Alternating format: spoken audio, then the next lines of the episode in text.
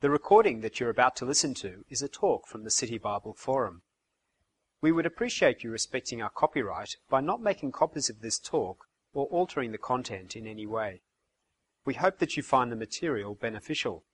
If you would like more information on the City Bible Forum, you can visit us on the web at citybibleforum.org. All right, great to see you here, folks. Um, let me start talking to you about something that's kind of dear to my heart, and that is going on holidays. And uh, uh, I don't know if, you, if you've got a family, uh, if you like as where you grew up, or a family at the moment, you'll know there's kind of a routine. Uh, the routine that happened in the Stewart family was first of all, uh, Kathy would pack the bags for the family. Uh, we had four kids. That's kind of what it would look like. And she's a big, strong girl. She'd carry them out to the car, and then it was Dad's job to pack the car, which is kind of Tetris but under more pressure.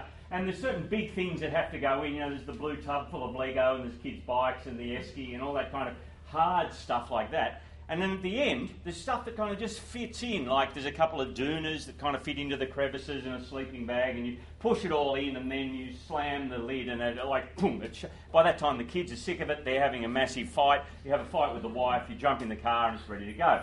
And they're asking, "Are we there yet?" Before you're a block away. Now, what's that got to do with anything? I want to talk to you today about the idea of spirituality, and my guess is most, most people have the idea there's some kind of spiritual side to life. There's something more than just the material. But we're busy. We've got, you know, jobs to do, and usually we try and get the job that's that really kind of as, as, as high powered as we can cope with, and then and then we get a mortgage that's kind of as big as we can hope to pay for, and, and then we've got a long commute sometimes, and there's time pressure. You've got family, either the one you're from or the one you're in, or and maybe a hobby or two. And you just kind of need sometimes to fit the spirituality thing in around the edges. So some people will take up some an interest in Buddhism maybe that kind of fits in, or maybe it's yoga. Some people do that with Christianity. They kind of they're kind of involved with the church somewhere, or turn up now and then. You know, C of E doesn't stand for uh, Church of England, Christmas and Easter. That's what it stands for. You just kind of fit it in as you can. And I was thinking, you know, um, had an idea today. Maybe there's a possibility with Jesus, the way to do it. Uh, this is the Royal Exchange Club. It's down in Gresham Street, which is uh, on Bridge Street, about a kilometre that way. It's a business club that was started for people who maybe, I think it was 1860, something like that. A lot of uh, exchange about wool, that sort of thing. And now it's a little club with nice white napkins. And um, what I like about it is. The old deaf guy, and I'm half deaf, I can hear in there. And the food's pretty good. So memberships come up now, and um, Full membership is $330, which is pretty good for what you get, and you can book the room free of charge. By the way, they're not sponsoring, this is just. Uh, you book the room free of charge, you know, that's really. But oh, 330 bucks, I'm a bit of a cheapskate. And then I notice associate membership. It's only a quarter of the price, $75. Now, you don't get all the privileges, but you get some, and there's very little commitment, $75, and so I think I'll become an associate member. Now, what would it be like to be an associate member in terms of following Jesus? He's got lots of good ideas. You know, they kind of love your neighbour as yourself, and the Sermon on the Mount, it's kind of it's got good stuff in it, and you wouldn't have to be too involved. What do you think Jesus would say about associate membership? Let's have a look. Uh, what we're going to do is have a look at part of Luke's Gospel. If you were here last week, remember we're going to um, work our way through for half of our blocks of the forum uh, this, this year we're going to be working on Luke's Gospel. And I showed you Darrell Bock's, um, B-O-C-K. Daryl Bock is a brilliant American scholar, and he's written a book. So the scholars would call it a commentary on Luke's Gospel. It's 2,148 pages. And so that you can lift it, they divided it into two. Um, this is on my desk, and maybe if you've got good eyes, you can see where he divides it. It's not at random. He divides it at chapter 9, verse 51 where there's an absolutely crucial turning point in Luke's history about Jesus. Let me show you in terms of the, um, uh, the structure of Luke. So, Luke chapters 1 and 2 uh, cover the birth of Jesus and a little bit of information about him as a boy. In chapters 3 to 9, when Jesus, if you like, goes public, uh, begins his preaching, teaching, miracles, all that kind of thing, up north in Galilee. By chapter 9, the early part of chapter 9, his disciples realize that he's the Messiah or the Christ, God's great King. And then the question is, what does he come to do? And chapter 9, verse 51 says, At this time Jesus set his face. It's the idea of like almost clenched his jaw, deciding that he had to walk to Jerusalem. And the next 10 chapters, from chapter 9 through to chapter 20, are about him walking to Jerusalem. Uh, it's a long way, it's uh, about 109 kilometres as the crow flies. And he's walking that way and calling people uh, to follow him. And what will it mean? So, uh, in your outlines on the, the left hand side or the right, the part of the left hand side, the part of the Bible that we're looking at is printed out. With some parts of the Bible, there's a problem, and that is it's hard to work out exactly what it means.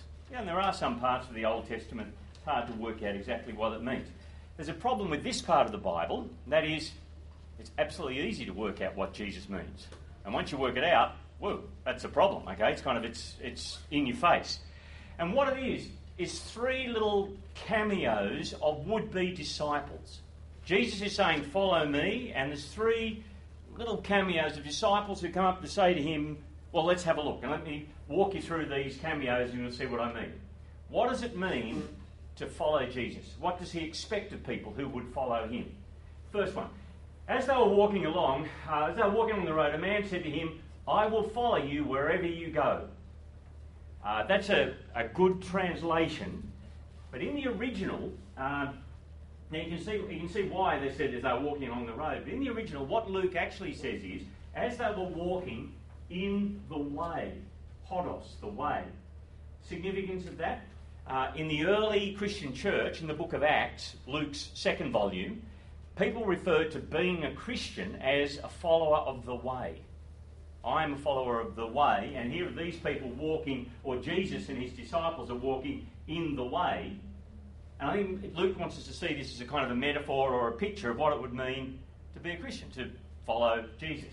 And this man says, I'll follow you wherever you go. And Jesus' answer? Jesus replied, Foxes have dens and birds have nests, but the Son of Man, his way of talking about himself, has no place to lay his head. What's he saying? I think Jesus is saying, don't be too quick to volunteer. Why? Because he's an itinerant, it costs. If you follow Jesus, he will take you out of your comfort zone. It will be difficult at times, I think, is what he's saying. The second um, little cameo, he said to another man, Follow me. But he replied, Lord, first let me go and bury my father. But, he replied, Lord, first let me go and bury my father. Part of the thing that uh, Darrell Bock and others who write books about Luke's Gospel fill up their 2,000 pages with is there's some debate about what is this man actually saying. Is he saying, let me go and live with dad for another five or ten years or whatever until dad dies and then I'll be ready? Or is he saying, my father has died, I need to go to the funeral and then do the whole kind of days of mourning thing? Uh, there's debate backwards and forwards. I think for our purposes it doesn't really matter because what's he saying? To bury my father is in the first century, and I think I'd say probably the 21st century, the highest social obligation there is to bury a parent, father or mother. Um, in the first century, being a priest in the temple was the right at the peak of what was important, and burying parents was even more important than that. You could have time off to go and do that. But you look at Jesus' answer, it's, it's strange. Jesus said to him, Let the dead bury their own dead, but you go and proclaim the kingdom of God. Now, I'll come back to the idea of the kingdom of God. But Let the dead bury their own dead. What, what does he mean? Jesus teaches, the New Testament says, that those who aren't in relationship with God, those who are away from God and ignoring Him, are spiritually dead.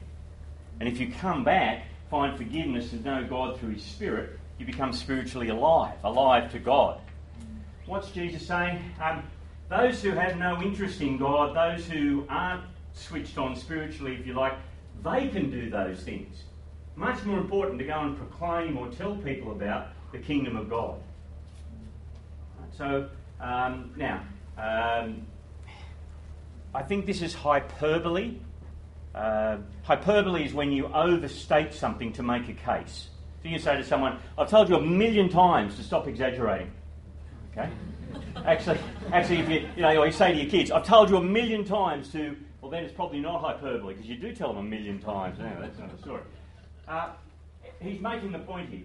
Uh, interestingly, if you do follow Jesus, he won't tell you neglect your family and, and particularly your parents. He'll tell you the opposite. But there might be questions about that later. I'll be very happy to answer questions about Jesus and parents. But you see his point. He's saying, you follow me, you've got to put me and, and the kingdom of God over the top of, more important than any social obligation. Uh, and the third, uh, the third little cameo.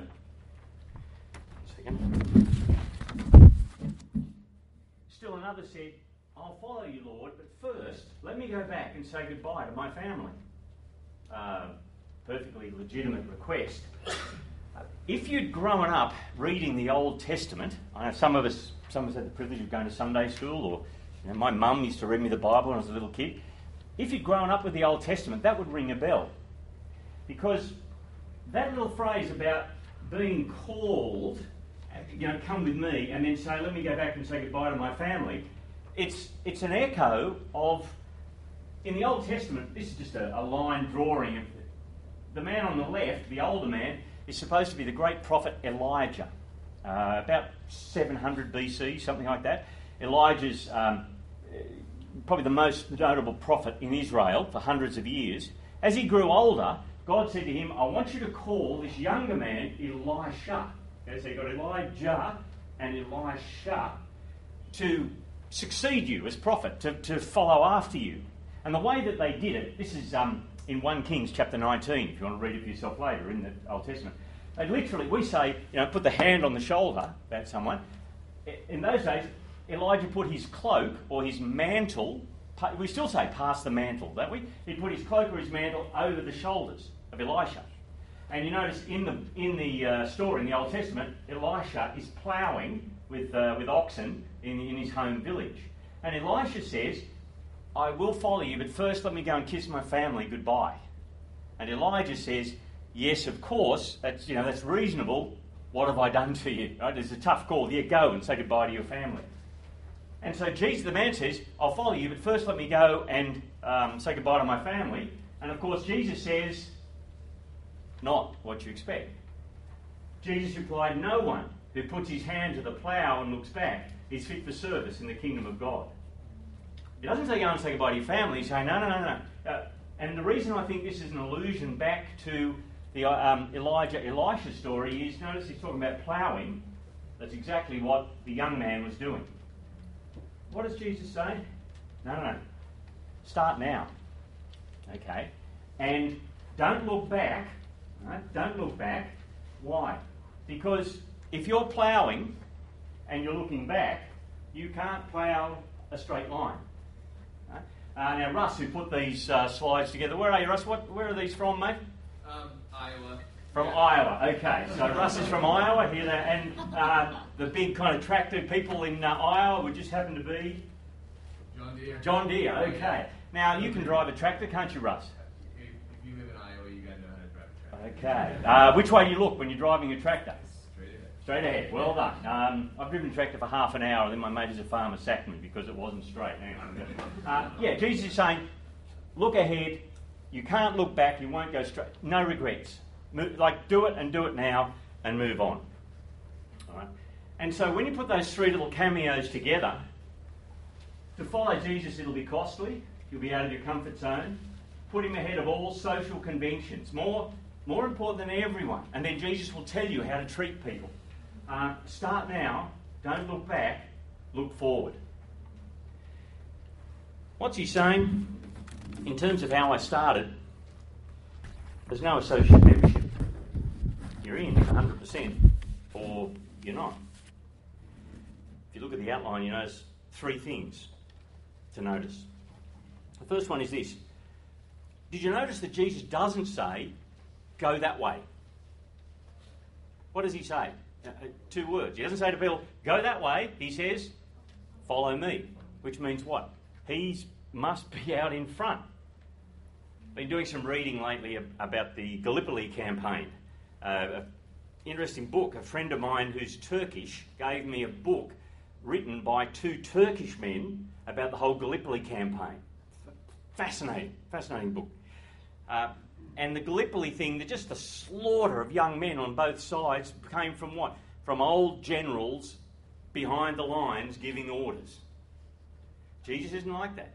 Anything that Jesus calls someone to do, he's out there in front, he's done it. And he's done it tougher than anyone who follows him. And Jesus is on a mission. What, he's not calling people be good, whatever. He's saying to people about what? The kingdom of God. And that's what he preaches about, speaks about again and again. What does he mean? Uh, he talks about you know proclaiming the kingdom, serving the kingdom. The kingdom of God isn't a place. It isn't somewhere you can kind of drive to, or even something that you can kind of touch. It. It's much more a dynamic idea. It's the idea of the reign of God in people's life, as in the reign of God's King. It's people knowing God through His King, through Jesus. And Jesus talks about it all the time. And if you have the eyes to see the kingdom of God, the kingdom of God's at work even now. And Jesus teaches it'll begin small like a mustard seed and it'll grow huge and fill the world. Um, it, it's there hidden, and yet when you see it, it's the most precious of all pearls or gems, and you'll give anything to, to get access to it, to, to come. And one day, the kingdom of God will bring a new creation and the promise of eternal life for people. And Jesus is on a mission, and he calls people to be on mission too, to follow him. I'd put it to you that we're actually wired up to live for something bigger than just ourselves.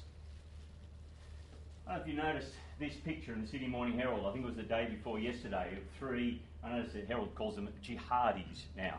Three young guys involved in uh, jihad with uh, IS or ISIS. This young guy in the middle is an 18 year old Australian, and everyone's scratching their heads. Why would a kid from Australia be. Uh, look, I know it's controversial, and I know there's, there's many aspects to it. But I've done a lot of youth work, and I can tell you, young people want something to live for. That's part of it. Something bigger than themselves. Because what does our culture offer? Well, when you're 18, it's party, or you know, and when you're a teenager, it's party, party, party. You know, endlessly. And then when you grow out of that a little bit, it's, well, you need to be a backpacker and you need to travel, don't you? You know, indulge yourself. Take the year or two or go to all the exotic places and get the ultimate selfie. Actually, I've seen the, now um, people. You can get a thing like a pole. I was told this morning it's technically called a selfie stick. Okay, and you can hold it so you can take selfies of yourself with all different. Hmm. Okay. Um, and then the next most important thing is, of course, to get the, the dream house. It will make everything new and everything will come true and it'll be wonderful. And then after you've worked 30 years to pay off the house, and then you can become a grey nomad and uh, go to the Kimberleys. And like, I've been up there. I wasn't a grey, I was a bald nomad, okay? so I'm up there as a bald nomad. There's like a billion acres and there's nowhere to park. And, and the grey nomads would get up in the morning and pack up really quickly so they could sprint to the next place to park. Anyway, now, there's nothing wrong with being a grey nomad. There's nothing wrong with owning a house. I've got a mortgage myself. There's nothing wrong with backpacking and there's nothing wrong with partying when you're a kid. But if that's all, if that's all there is, and you can call it lifestyle or you can call it hedonism, but uh, it's empty. True. Is it any wonder that kids 18 look for something that's bigger than they are? And, and Jesus understands that. Unfortunately, the way the Christian life is often portrayed is this come to Jesus, trust Him, get forgiven, and that's true. And here's the unfortunate part oh, look, um, you become a Christian good. Could you just please go and sit on the spiritual bus and uh, we'll be with you in 30 or 40 years? Trouble is, you let people or kids sit on a bus for any length of time, what do they do? They start fighting with each other. They should be on mission. They should have a mission. They've got, they've got something to do. This man understood. Ernest Shackleton. Uh, in 1914, Shackleton, the Antarctic explorer, wanted uh, to launch a new venture on a ship called the Endurance. Here's the ad that went in the paper. Men uh, in the Times men wanted for hazardous journey, small wages, bitter cold, long months of complete darkness, constant danger, safe return doubtful, honour and recognition in case of success. Ernest Shackleton. the legend goes he needed 27 people for the crew and he got 5,000 applications. Now, I'd love to say it's true, but from everything I can find on the net, that advertisement didn't happen. Shackleton wrote a letter to the Times, which was much more, in an English way, much more subdued and kind of gentlemanly, etc. But the voyage itself, man, what an adventure! The Endurance gets stuck in the Antarctic ice and slowly crushed. Shackleton makes a hundreds of miles across to Elephant Island in just a lifeboat, and then again to Georgia Island, and they're away for two years, and he saves every man. There's not a life lost. What an adventure! Shackleton understood it. And Jesus understands it too. And so he calls people to follow him, to be on mission. And you see what happens with, the, um, with those three little cameos? What's he saying? Be prepared to move out of your comfort zone. Put him above every other relationship. And don't look back, no regrets. Now, this is the, the way the Bible works, if you're not used to it. This is a kind of the broad brush, kind of, um, you know, big sweep Jesus calling people to follow him. The details of what would it look like to follow Jesus day by day are worked out in the letters. Um, there's uh, 15, 16 letters at the end of the New Testament of what it would look like day by day to put the kingdom of God first, to serve Jesus and, and so to serve others. Is it glamorous? Usually not. Does it have value? Yes. Jesus promises value into eternity. And he promises recognition and glory when he returns. Last point to notice uh, how many people will do this? You know, how many people will want to be associate members but aren't real members? And did you notice with, with the uh, second and third would be disciples, there's a problem? And it's got three letters. Jesus calls them to follow him, and the first thing they say is, but. But. Um, but let me go and bury my father. But let me go and kiss my family. Uh, and with the three of them, did you notice Luke doesn't tell us whether they followed him or not? It's like Luke says, there was this excuse and then this, and then, and the, and the point is he's asking us, what would, what would we do? So, how many people will actually sign up to follow Jesus? How many people will do this? And the answer is wrong question. Uh, one day, somebody did ask Jesus just how many people will follow him, will be forgiven, will have eternal life. So, Luke chapter 12, once again, on his journey to Jerusalem. And we're told then Jesus went through the towns and villages teaching as he made his way to Jerusalem. Someone asked him, Lord, are only a few people going to be saved? It's like as I look around, there's only a few people who are really serious about following Jesus. How many, how many will be? And Jesus' answer, don't worry about them. What about you personally? He says, make every effort to enter through the narrow door because many, I tell you, will try to enter and will not be able to. Once the owner of the house gets up and closes the door and will stand outside knocking and pleading, Sir, open the door for us. But he'll answer, I don't know you or where you come from. The point being, make sure that you accept the offer before the door's closed. Because there is a termination date. The offer does end. Don't worry about are others for real, worry about ourselves. So let me finish with a kind of really simple Ah, it's a little bit cliched, but it's fun. A really simple summary of what Jesus is saying here. Want to follow Jesus? What he wants is commitment, not involvement. Commitment, not involvement. Now, what's the difference? Well, the difference can be explained with one of my favourite things bacon and eggs. Now, I know not all of us eat pork. Um, I say this seriously. But forgive me, I think you'll get the idea of this. It's just a little example, illustration. Uh, I eat bacon eggs for breakfast if I can five mornings a week. I just love it. Um, but what, how does that explain the difference between commitment and involvement? Easy. The pig's committed, the chicken's involved. Get the point? Okay, yeah. Commitment and involvement. That's what Jesus wants. And so you might want to ask yourself about where you stand with Him. Will you truly follow Him? Will you embrace Him? Will you be on mission with Him? Because He, he doesn't have associate membership. How do you determine when you're reading the Bible uh, between hyperbole and what is literal? I mean, is all of the Bible hyperbole, or is all of it literal, or what? Um, yeah, good question. I think generally, if you if you read the Bible on balance, let's just pick, pick, pick the New Testament. It's much, if you read the New Testament on balance, you can work out what's hyperbole and what's not. So here, um, Jesus says, you know, um, can I, you know, bury my father? And Jesus says, let the dead bury their own dead. Um, but if you turn over to Mark chapter seven, Jesus rips shreds off the religious leaders because they refuse to care for their parents as they should. Okay, and one of the last things that Jesus does as he dies on the cross is make sure that John, uh, his disciple, will care for his mum, Jesus' mum. And so Jesus says, definitely care for your parents. This is a place of him making the point about what's. Right, you, or elsewhere, Jesus says, you know, if, um, if your hand causes you to sin, cut it off. Or if your eye causes you to sin, gouge it out. Does he really mean chop off hand?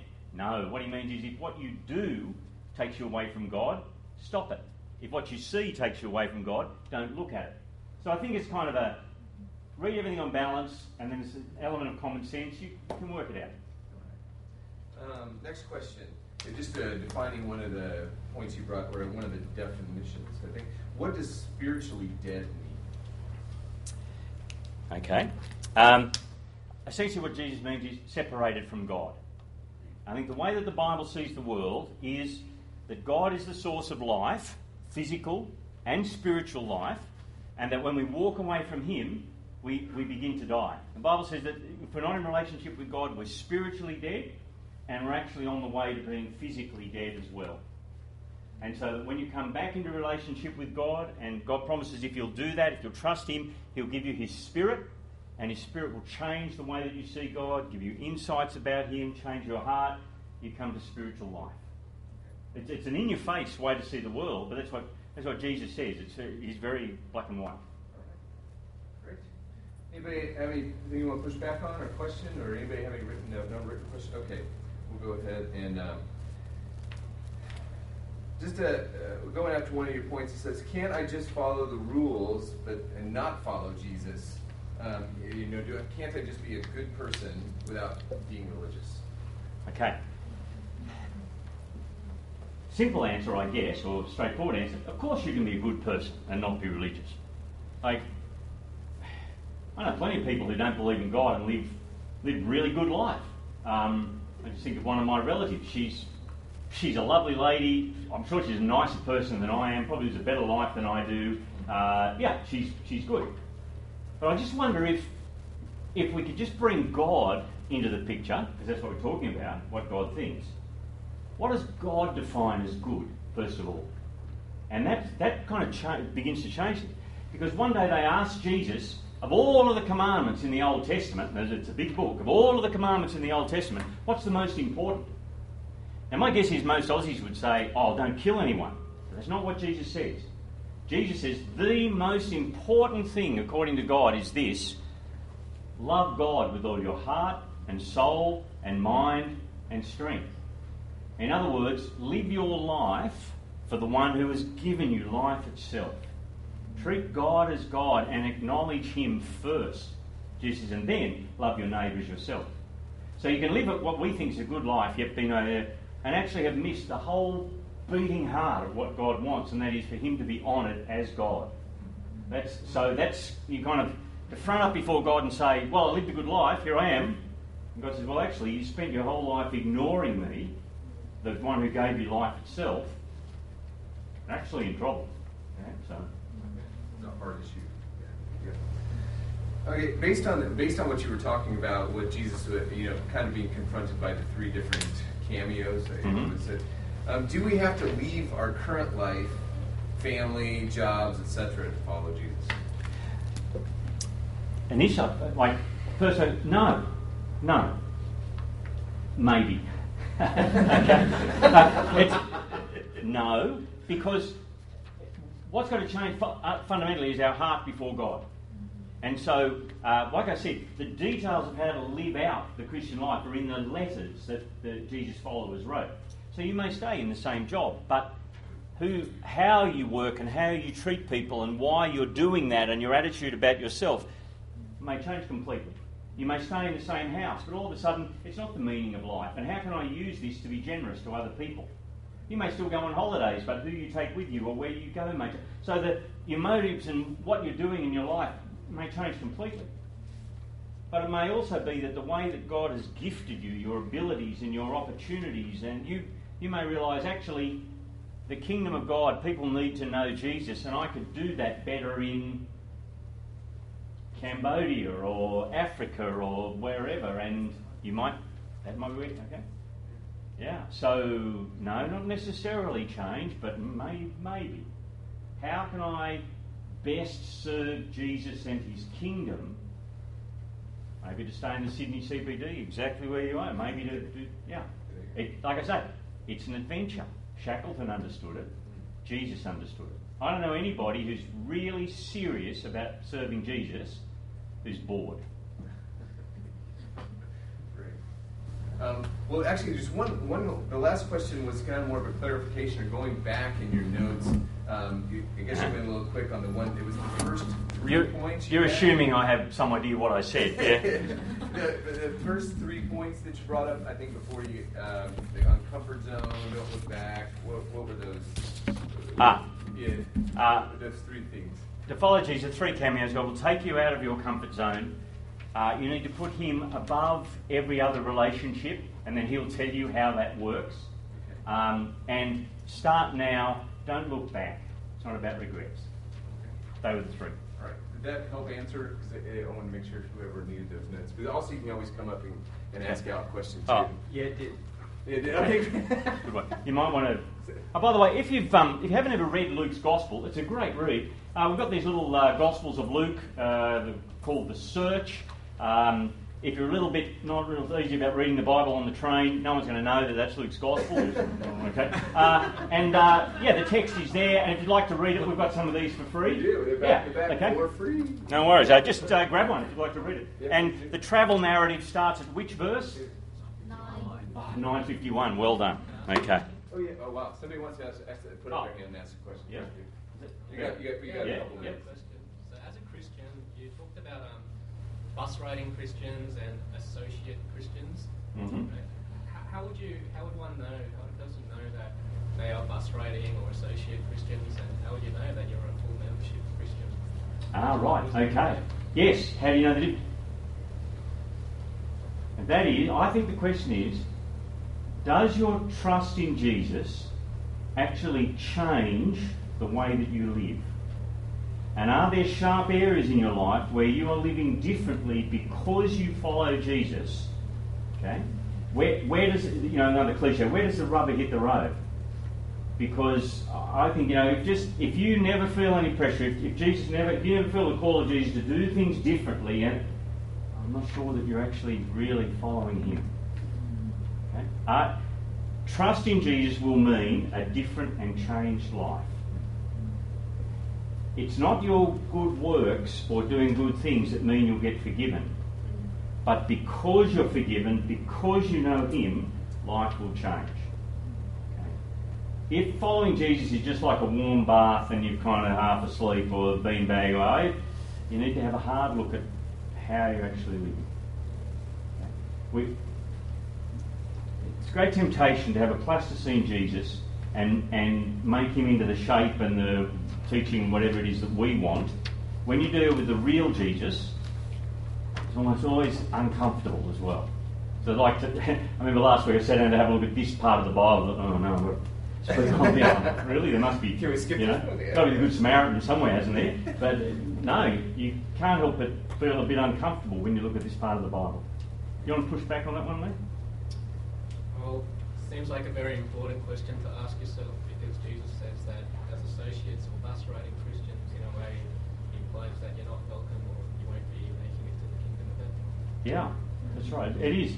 It's kind of someone being kind of half a Christian. No, you're not a Christian at all. Now, what I was saying about bus riding is different, and that is, I think some churches just say, "Oh, you believed in Jesus, and kind of oh, that being forgiven. That's great." Well, just kind of sit on your hands, or could you turn up once a week for church for the rest of your life? No, no, no, no. The kingdom of God's bigger than that, and there's all sorts of different analogies used. That there's work to do. And, and it's the more you get involved, the more actually exciting and energetic and kind of. And is it hard work? Yes. Is it glamorous? Usually not. It's, but there's, there's work to do. It's not just sitting on the bus waiting. The recording that you have just listened to is from the City Bible Forum. For more information about City Bible Forum events in your city or to order other talks, please visit citybibleforum.org.